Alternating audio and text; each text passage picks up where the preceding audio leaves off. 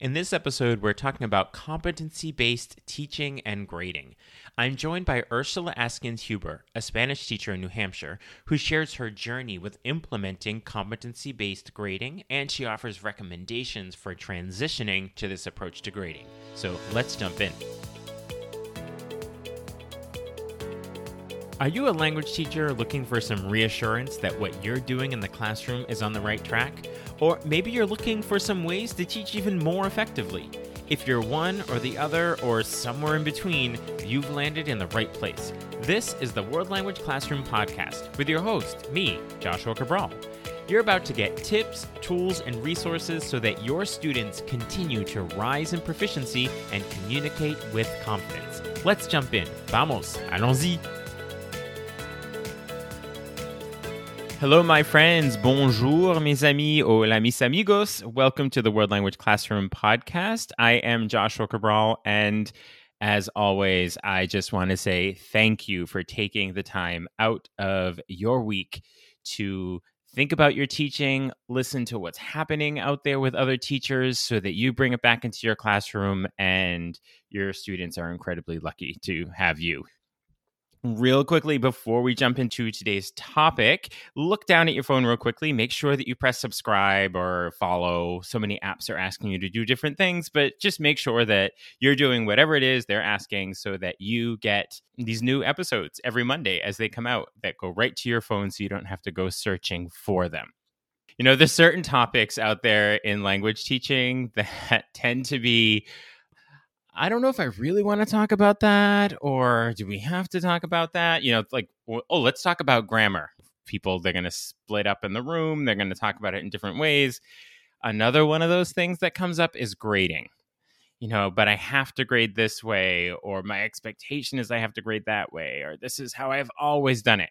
So I wanted to grapple with this topic because I think it's on the minds of a lot of teachers I am joined today. I'm very lucky to have the wonderful Ursula Askins Huber here. And she is a Spanish teacher in New Hampshire, and she's been at this for over 30 years. So, this is a teacher who knows what she is talking about. And she teaches in a school where she's actually the only Spanish teacher. So, she's teaching levels like one through AP. So, she is not just doing this competency based grading stuff that we're going to talk about it she's doing it at every level. And i saw her workshop on competency based teaching and grading. And so i said okay i need to reach out and we need to have a conversation about this so everybody can have the wonderful experience that I did.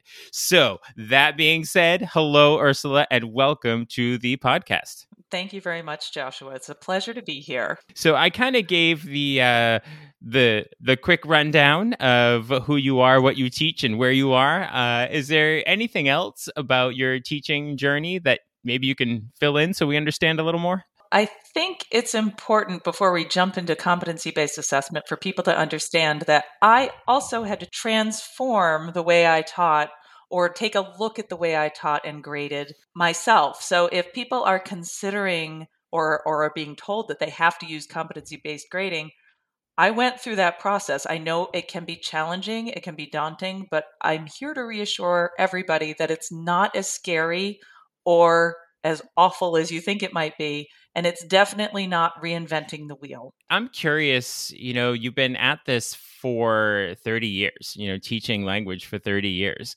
And what sort of draws you to teaching? Like why why why after 10 years did you say, "Yeah, I'll keep doing this?" And then after 25 years? I think it was my second or third day of kindergarten I decided I wanted to be a teacher. I just thought, "Wow, that is the coolest thing. I can help people all day long.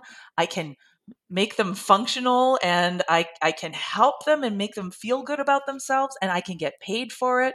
And actually, I started my teaching journey in uh, teaching ESOL. Back then, it was just ESL.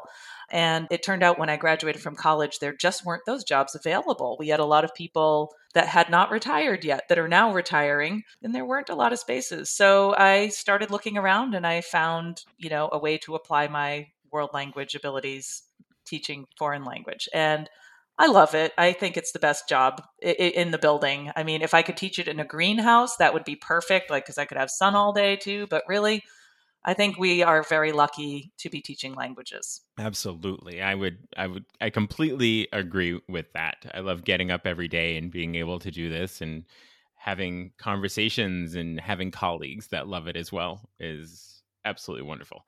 So now, are you ready to jump into this grading conversation? Sure. I always like to take a little bit of a step back and look at where we came from or where we're coming from before we look forward, just so we are all sort of on the same page. And when we look at traditional grading, you know, a traditional, you know, A, B, C, D, maybe F, you know, or percentages and all that, what was that traditionally representing in a classroom? So it's it's funny you should say that because for those of us who are still doing that kind of grading or for those of us who have transitioned from that kind of grading, you know, the grade book was sort of a mystery when I was a kid. I just knew if I had an A or a B or an A minus and I really didn't know how that grade got calculated. So it would be a combination of something like tests, quizzes, maybe projects, attendance sometimes was part of the grade. And then of course there was always the vague participation grade that you would get at the end of the quarter and not understand how you you know your grade went down or up based on participation. I especially have an issue with the participation grade because i feel like a lot of people sort of eyeball the student and go oh well he got an a for participation. Maybe because the student happened to be speaking over the last couple of weeks may not have spoken or shared very much at the beginning so that that one uh, was a bugaboo of mine. But you know, I think lots of times we ended up sort of giving bonus points for behavior and and things like that that weren't necessarily tied into whether the children had knowledge of the topic. And um, that is one of the cures that competency based assessment sort of provides. Yeah, the uh, those compliance pieces that ended up being part of the grade kind of those nebulous pieces. Yeah. Right. So then uh, we sort of have ushered in this idea of competency based, and I'm thinking also of the word proficiency based. Um, is is that one and the same for you? Sure. I, I think that that works fine. The reason that we tend to use competency based is because when we think about whether a student is ready to move on to the next level, we have to assume they're at least competent. They might not be proficient. Proficient's a little bit higher mm-hmm. than competent okay. in the way I look okay. at it. But if we're saying proficiency based, we're looking for a level of proficiency. Of course, that's that's almost interchangeable. But I think the reason that competency based language is the one that we're using is because the perception is that that's the minimum, at least, that kids should have before they move on. Uh, so not necessarily you're only assessing the minimum, but it's sort of the it's the benchmark, right? When we use the word minimum, it is. So now, if we dive into this competency based grading, what is it that you're doing in your classroom when you call it competency based grading? Sure. And I think this is the thing that everybody panics about. They hear about competency based grading and they think it's some crazy thing. I honestly think that languages is in a unique position to really benefit from competency based assessment. It is not hard for us to come up with the skills that we want our kids to have before they move on to the next level. Generally, people divide up competency based assessment into categories basic, broad skills that you would expect students to have. So, in, um, for example, in social studies, it might be understanding the American dream, but it might not be. It might be understanding how countries work together. But for us in languages, we have some clear things what we want kids to be able to do. We want them to be able to speak the target language. We want them to be able to read and understand the target language. We want them to be able to write clearly in the target language. We want them to be able to listen with understanding. We want them to be able to understand cultures. So we have these things that we want kids to be able to do. And it's kind of easy for us to divide up our work or take a look at our work and say, okay, these are the competencies, these are the skills that we want our students to be able to have and to be able to grade solely based on their abilities in those areas. So when you're breaking it down into those different areas, are you sort of looking at the the modes so like the interpersonal mode and the presentational mode and trying to touch on each of those as much as possible when you're looking at grading? Of course. I, I think different schools and different communities of teachers are going to approach competency based assessment in different ways. You know, my school goes by those five skills that I mentioned sort of reading, writing, listening, speaking, and culture. Some schools prefer to just go with the modes and use the interpersonal, interpretive, and presentational modes. And those would be the competencies that we're looking for. Some schools or administrators or teachers prefer to go with the five C's from ACTFL communication, communities, etc. And so there's no one right way to choose your competencies. You have to choose what's right for your community and your school and your students and the way that your community is used to teaching this material. When you're grading in this sort of system, say you're doing a unit, let's bring it to the unit level. It's a mm-hmm. week and a half, two week unit. Sure. And you are assessing competency in these different areas, like you said, the reading, writing, culture. Are you giving a different grade for each of those categories, or do you give a holistic grade for all of them together? Okay.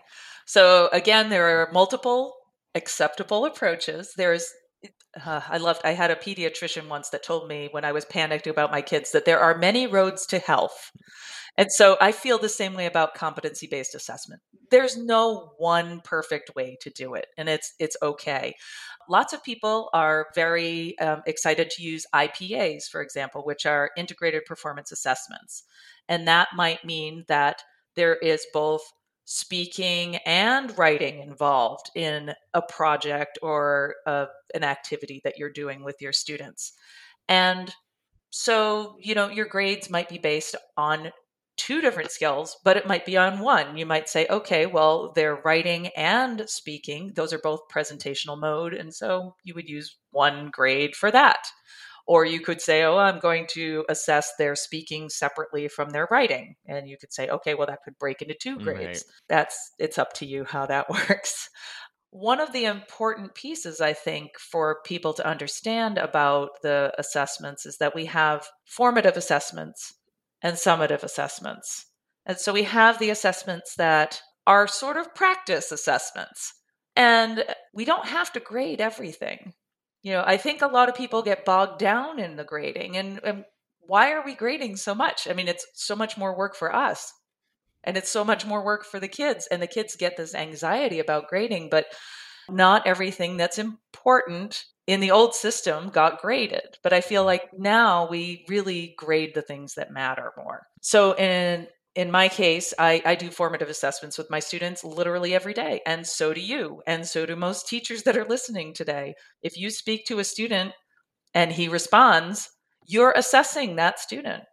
That student is, you're saying, okay, well, now I know that the student understood what I said and can respond appropriately. Or, uh oh, this student didn't understand what I said. Maybe I need to go back and, and help that student understand better. Or maybe I can pool the resources from the rest of the class and get the kids to help him remember what the, the situation is that he needs to understand. Those are really important. So specifically in your your your classrooms and your daily teaching, what does a competency based grade actually look like? Is it a number? What is that number? Is it one to five? Is it 80 to 100? Is it a letter? What does that actually look like? So, again, it can be a variety of things. The most pure, the people that really believe in competency based assessment at the most pure core, usually choose a scale of one to four or one to five. So, the one to five kind of comes from the AP model because that's something that's very familiar to people. And the students would literally get the grade from one to five. Three and higher would be passing, just like the AP exam. Or if it's one to four, uh, three and four are passing. And two, anything below three would be not yet competent. It's the power of yet, right? Those kids can still learn it. Maybe they get to retake an assessment or show you an alternate way that they have acquired this ability that you're hoping that they have and that's how it's done right um, the if you have a five point gpa system or a four point gpa system this actually works out very well but what i've found is most of the schools with which i have experience is that people are a little nervous about that one to four or one to five scale. And primarily, I think that that comes actually from parents. Right. Parents don't like stuff that isn't familiar to them. They get very nervous and wonder all kinds of crazy things like do colleges know what's going on? They're not going to know what to do. Of course, colleges know what's going on and they do know what to do. But I think parents want to see something that's familiar that they can relate to.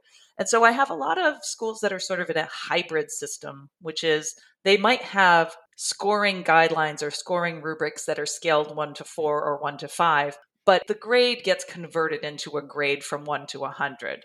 And typically, when we're thinking about competency based assessments, we want our kids to at least have a 70 out of 100 if we're doing the 100 scale, because a 60% level of understanding is not deep understanding. And that's what really the kids need to have in order to be competent is to have a real real sense of what's going on so in in your school system do you have to report out a letter grade or are you able to actually report out these competency based assessment grades?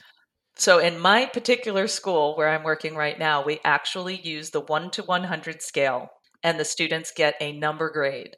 So if my kids are doing well i mean most of my kids when we're we're doing well, I feel pretty great if they're getting fours, but it might not look that great on a on a scale on the mm. scale of numbers, right? It's like, okay, great. So they they have 16 out of 20. That's only an 80. I'm I don't see a problem with that, but I, I always feel great if my kids are getting fours. But then when I, I go down to threes, then you know it becomes a three is passing, but it becomes a 60. So are you converting your grades like how does that conversion work so say do you use a one through four scale did you say we use a one through five scale one through yeah. five scale yeah. so if a student has an average of a 4 mm-hmm. do you sort of have your numerical equivalent on the 1 to 100 scale that you use because i think yes. these are the questions that teachers are going to be yes. thinking about like i want to do this i want to do this competency right. 1 through 4 1 through 5 but i still have to give like a b plus or so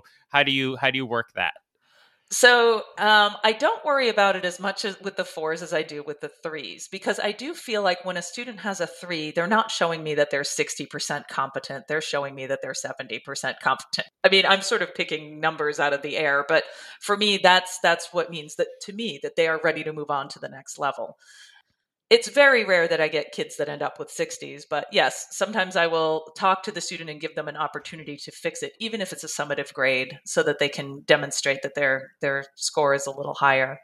Honestly, I feel like the one through four scale is much more friendly with a one to 100 hybrid, because if you end up with all fours, the, the lowest grade you're going to get is it's it, the range in the fours is like from 70 to right. or 75 mm-hmm. to mm-hmm. 90 or something like that so the the scale works much better if it's a 1 through 4 system the only reason we are sticking with the 1 through 5 at my current school is because we have a lot of AP classes and I think it, it's very familiar to parents and administration. So you're using I'm assuming rubrics that are yes. like sort of very have very clear definitions of what each of these is going to get.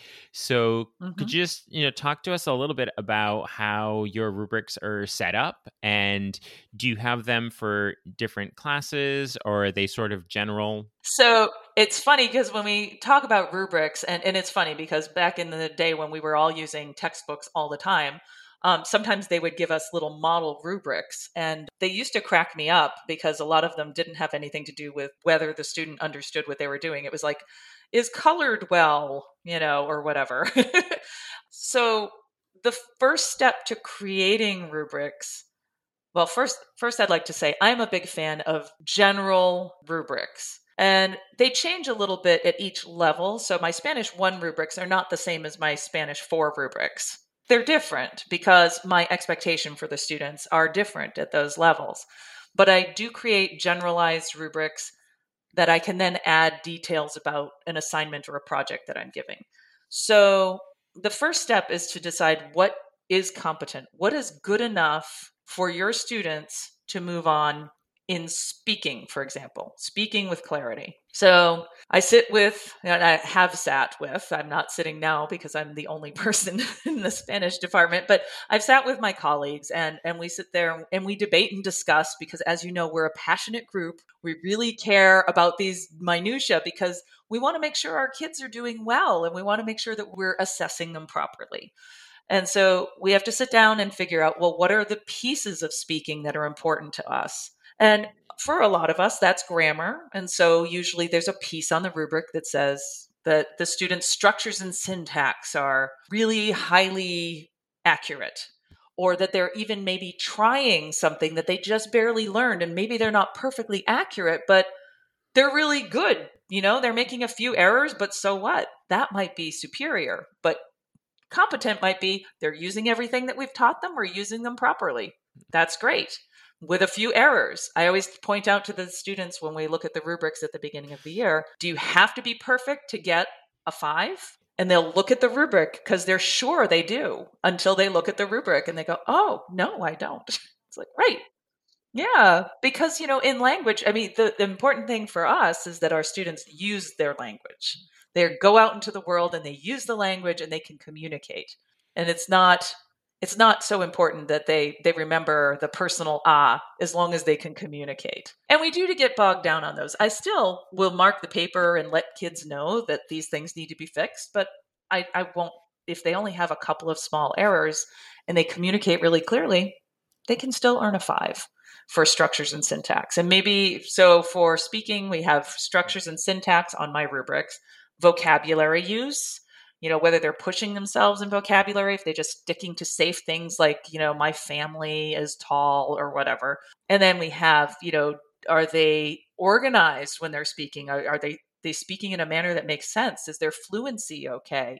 You know are they speaking fast at one point and then stopping because they paralyze themselves? Or are they speaking at a nice clear pace? Are they pronouncing things properly? Are they americanizing their pronunciation? And maybe the the one that I like the best is, that I have on my rubric is speaks in the style of Spanish. And that helps us with those great things that kids like to say, where they try to translate some idiomatic expression into Spanish and it comes out very funny. So I always say, does not force me to know English to know understand what you're saying. does not force interpretation is the way we put it. And then the bottom part is usually meets the requirements. So that's that's one of the great things about a generalized rubric is then I have them write on the back of the rubric what the requirements are. Oh, I have to, you know, I have to write five sentences about my first period class or whatever. You get a rough draft and a final copy, and the final copy is due on this day. And I can use dictionaries, but not Google Translate or, or whatever the requirements are. I appreciate the fact that you mentioned that accuracy piece on the rubric because I think with a lot of times when teachers are thinking about proficiency based grading grading or proficiency in general that it means communicating and we're not focused on the accuracy and while you need a certain level of accuracy to be understood you know and i that's yeah, that's and i true. like that you you're adding that in there specifically you know and that's kind of a that I think it's a relief for teachers to hear, uh, like saying that that oh, I can actually have that piece in there. Okay. Right. I, I think a lot of teachers and, and I've I've worked at a number of schools and I've I've had some teachers really panic that we don't have a separate competency area for grammar alone. And to explain that we can include it in every single competency area helps a lot. I think you're right. I think it, it takes the pressure off because you're right. Accuracy is important and we want them to get better and be able to communicate more clearly, but it can't be the be all and end all of, of a whole you know one fifth of their grade or whatever it is it's going to be. Uh, so one question i just it just popped into my head as you were talking is have you had to do some form of sort of parent education about competency based grading? Because as you said at the beginning it's usually the parents that have a fear about all of this. So how do you kind of get them on board so it, it is funny because I've gone through two schools where competency based assessment was being rolled out. So I've worked in two separate schools during the rollout, and both the kids and the parents really struggle with it because it's it's brand new and they just worry. The kids worry because summative assessments tend to be worth way more than they used to mysteriously be worth. For example, at my current school, the summative assessments are 80% of a student grade, and 10% is formative assessments, and 10% is the final exam. So students get very stressed out about that 80%. Now, the way we do it in languages is we divide up that 80% into the competency areas, which I think works out to be 16% of the grade for each competency area. And then we say, and you get two summatives in each competency area. So that's 8% of your. Like you have to, you have to sort of bring them down, like calm them down. But also, one of the benefits of competency based assessment is that students are inherently allowed to make up any assessments that they're not exceeding in. So, for example, if I gave a quiz yesterday, vocabulary, right? Vocabulary is definitely a formative assessment in my class because vocabulary is not a competency area. It is not presentational speaking or anything like that. It's just a piece that they need to know in order to successfully do that. So I gave the quiz, and some of the kids did not do well because of various reasons out for COVID or you know, uh, were very tired because they had sports practice, refused to do the homework. And um, those are the kinds of things that this is sort of the logical consequence. They didn't do well. They didn't do well. It's not the end of the world. I always remind them when I am handing them the quiz, when they're first taking the quiz, if you don't feel like you're doing well today, should you panic? And they'll say, no, because we do this every time. And I say, why not? And they say, because we can retake it. And I'm like, right which is another reason you shouldn't try to talk to anyone or look at anyone else's paper because if you do that, I'm taking that away and you will not be able to make it up. You will just get the zero. So to reassure them that they have plenty of opportunity to improve is is great for them and they feel better. I think in my case I emphasize a lot about the formative assessments and I think for students and parents that's really important. Even in the most pure competency based grading systems where they don't even count formative assessments, they only count summative assessments. It's reassuring for people to understand that that means that kids are getting a lot of practice before we have them do a major summative assessment. But yes, we've had to educate parents. I'm looking at sort of the roadblocks that teachers will have as they're looking at this. And you actually you kind of just answered this next question, but I was just thinking about what about homework completion and that grade and participation and that grade and everything. And I guess what you're saying, based on your explanation, is that there's one thing to grade the homework, and it's, well, whether or not you have a grade on the homework or complete it or not, it's going to inform what your ultimate competency is. So if you don't do the homework, rather than grading the homework as not done and it hurts your overall grade, it's actually just going to hurt your overall competency grade. And if you do the homework, you'll have a higher one. Am I getting that right? That is exactly right. I'm I'm so excited to look at my rubrics again tomorrow morning after this conversation. It's one of the oh okay, how can I do this a little differently? And should I be on the one through four scale or the five? So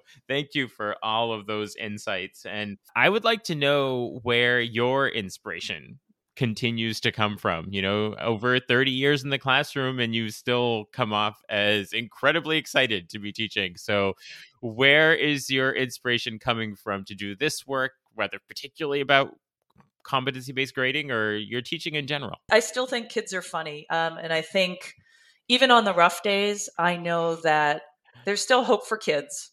We can help them not just learn Spanish and have these wonderful experiences because they're learning a language. I don't know. I just like being part of uh, their formation as adults, and I love running into them later and finding out that they're just as awesome as I thought they were going to be. So, this is the part of our conversation where I like to pull the curtain back a little bit and get to know Ursula the person. Oh no. a little bit more, okay? and right. it's uh my my little game I like to call this or that.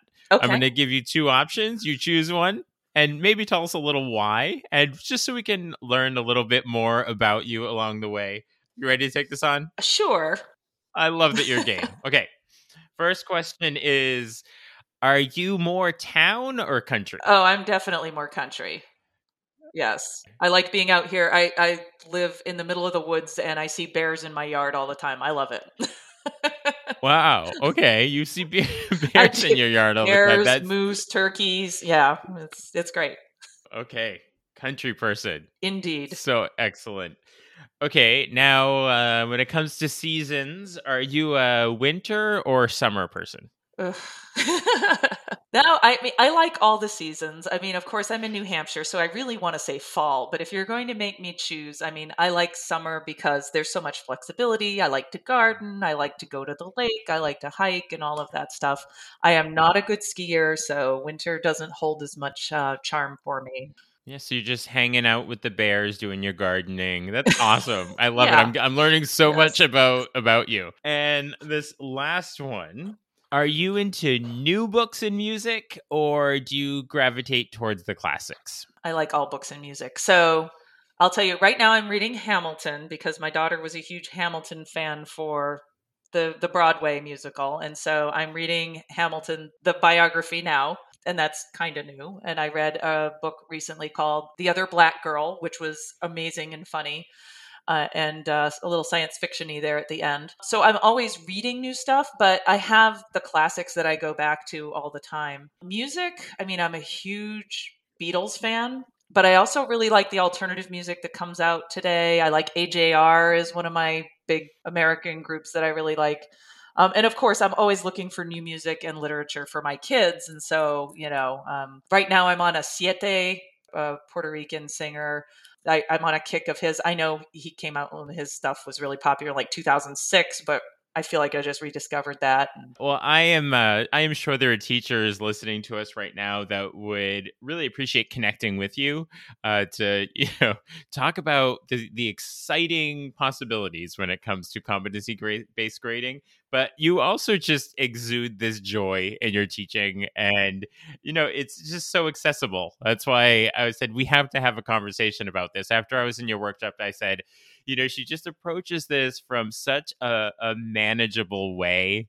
And I think it's it's just going to speak to teachers. So I'm sure they're going to want to connect with you. So how could they do that? Well, I mean, I am on Twitter because you know all the cool teachers are on Twitter, right? in the in the world language Twitter world, um, and my my handle is USA School Marm because that's that's my handle. They can also reach me at my school, which is Profile School in New Hampshire, if they want to uh, reach out to me there and we can start our conversation. And if we want, we'll move over to my personal email. Alrighty, I will definitely make sure that that is in the show notes so that teachers can reach out to you. So I have I have never had so much fun talking about grading. I have to be honest with you. I'm sort of like, does the conversation have to end? I want to talk more about this. So thank you so much, not for just the knowledge you brought to it, but for doing it in such a manageable and accessible way that I think teachers will just absolutely love. So there is a book that I read while I was transitioning to um, competency based assessment, and it was called assessment for student learning, doing it right, using it well. And uh, it's by Rick Stiggins and Janice Chappuis.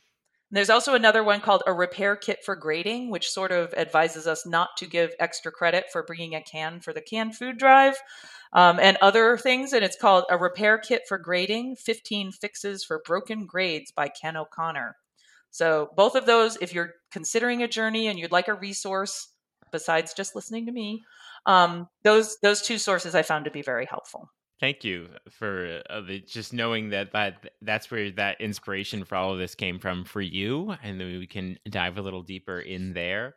Um, so, if you could just leave one little piece of advice with teachers that are thinking about taking on a new way of grading, uh, what would that be for them? Take a deep breath and think about what's best for your students and yourself before you dive in.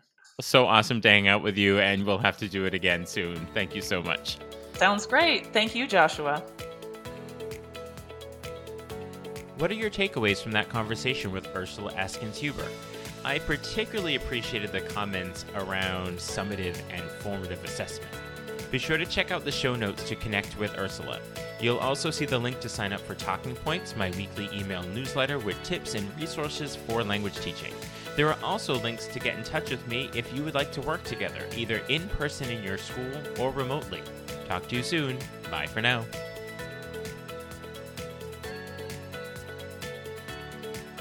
You've been listening to the World Language Classroom podcast. Be sure to follow or subscribe wherever you're listening so you don't miss a single episode. Let's continue the conversation on Twitter, Facebook, or Instagram at WL Classroom. You can also see over 250 blog posts about language teaching at, you guessed it, WLClassroom.com.